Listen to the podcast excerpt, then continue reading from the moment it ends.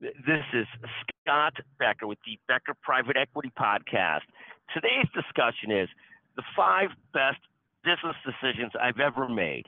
And again, we could talk about the five best, and, and we should probably do a different podcast on some of the worst ones I've ever made because there's been a bunch of those, and many of those are doozies. I will also make the special offer today.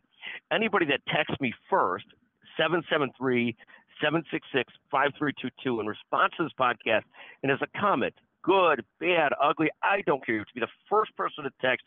You can't be the person that always texts to get the $100 gift certificate.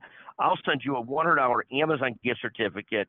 Uh, Amazon's the subject of a different podcast today, which is Back to the Basics Plus, which is a discussion of Goldman Back to the Basics, Amazon doing so well through its Amazon Web Services, the Basics Plus and, and some of these other chains not doing so well, Rite Aid and others that sort of stuck to the basics too much. But back to the basics plus is the topic of that podcast. Anyway, today's discussion is my five best business decisions. Uh, I'll start with one, which was uh, a really interesting one in my 20s. I, I had started as a young lawyer at a huge law firm, and this was a brutal, brutal sort of life for a few years. I learned a lot. Uh, going to that big law firm is not what I would call a great decision. It was fine. I learned a ton. But but the great decision was the next law firm I went to was a place where I had people that I knew that all liked it, which is you're a young lawyer at a huge firm. You do might realize how unusual this is, but I had three different friends at that firm that were enjoying their experience there.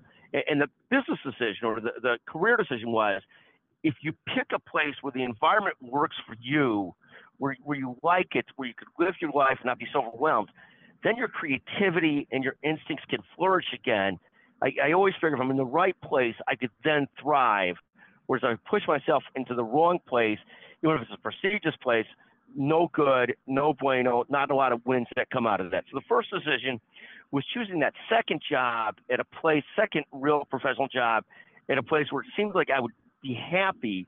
And if I was happy, I could figure out how to thrive my creativity would flourish. Uh, and depending what days it is, it, it either does or doesn't. But that was ultimately a great business decision myself. And it wasn't a monetary win. It wasn't any other kind of win, but it put me in the right platform to thrive for the long run. And quite frankly, I'm still at that firm 30 years later. That firm was Ross and Hardies. We merged into McGuire Woods 20 years ago and been at the same place ever since. And it's just been a great platform for putting yourself in the right sort of place where you're happy and where life works for you opens up so many other creative opportunities and chances. That's the, the first concept.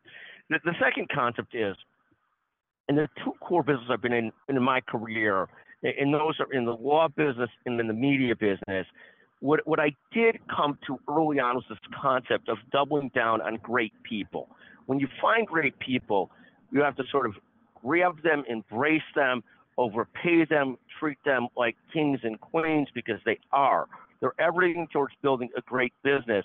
And so, really doubling down on ground great people, great teammates, great colleagues, uh, whether at Becker's Healthcare, uh, people like Jessica Cole and Katie Atwood, and a handful of others, Molly Gamble, Laura Dyrda, and, and many others. At McGuire Woods, people like Amber Walsh, Holly Buckley, Bart Walker, Gretchen Townsend, Melissa Sabad, and just a whole number of people, Jeff Cockrell, that you when you have great people with you, Holly Buck, if we didn't mention already, David Pivnick, it just is making sure you just embrace them and, and, take care of them and have them thrive and you thrive and the business will thrive. And, and that's the way to look at things. I got great advice on building teams early on from a lawyer named Jerry Peters at Latham, just a brilliant, brilliant person who said, look, if you want to build anything substantial, you got to build great teams. And I think that's everything, and embracing and doubling down on great people. The, the third thing I talk about is a great business decision. And many of these won't be sort of your traditional business decisions of, oh my God, I invested this, I invested in that. We, have had some of those that have gone great. They've, they've come to me over times, I've seen them over times, it's gone great. But that's not really, those are more, that's different than, than how I view these things, which are attitudinal things in some ways. The, the third great decision was changing my attitude. As a young lawyer 30 years ago, the style was – to yell at people when they didn't get things done. And this would have short term benefits, just like maybe yelling at your children has short term benefits. In the long run, it does nothing for fostering attitudes, fostering teams, and so forth. So making that effort to change my attitude, to learn to embrace people if they're 83% right, if they're 90% great, if they're 90% great, embrace them and love them and look past the negative things. You've talked about the negative things, but you really want to focus on here's what's great about these people, here's what's great about them for part of your team, here's what we're trying to do for the long run, and, and to really view it that way. The, the, the, the fourth thing that we talk about often is, uh, is, is allocating your investments. And this is a concept of, um, of looking at things in, in your allocation of investments, not so much in a way that stock market pundits tell you to look at them or that investment managers tell you to look at them, but ultimately in an investment and allocation that allows you to do well and sleep at night. You, you don't have to hit over the top returns. You got to hit the right returns that work for you and that allow you to sleep at night. So for me, that means a heavy balance of treasuries to index funds uh, versus trying to do everything, trying to, you know, trying to have everything in equities. And then when things go badly, losing 30% of my portfolio and, and feeling I want to jump out a window. Trying to avoid that type of investing and finding an allocation that really works works for me. The, fifth decision and thing that we look at, and again, I'm an incremental thinker by nature, is as I start to see things, start to understand them, be willing to double down on the niches and the areas that I'm in and trying to really understand them. And, and we were able to do that in the healthcare legal business, we were able to do that in the healthcare media business, and ultimately just, you know, basically at some point starting to see this is what's working, this is what's going well, looking for patterns and, and doubling down on, on, on those things. So these are what I look at as my five best business decisions. And again, there's been plenty of bad ones. I invested in bond funds at some point. That was a disaster. Interest rates rose and the values of bond funds went down permanently. Mean, there's a lot of bad decisions we've made early on investing in tech and being all in on tech and finding that was a disaster when the tech boom sort of faded in the, the early 2000s. And, and so we've had plenty of bad decisions as well. But, but some of the good ones are these and, and some of them are more attitudinal than they are actually, oh, okay, I invested in that.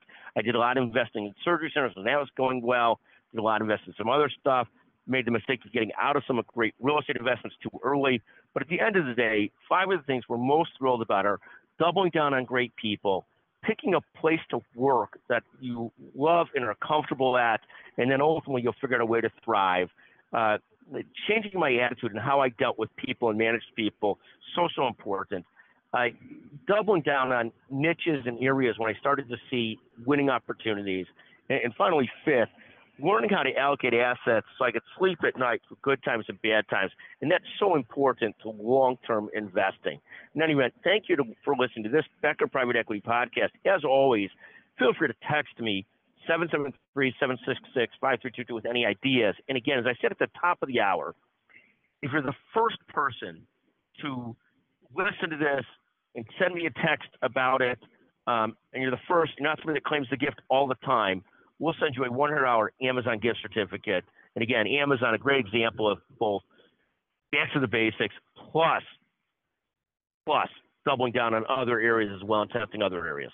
Thank you for listening to the Becker Private Equity Podcast and, and keep on doubling down on what's working for you and your great people. Thank you for listening.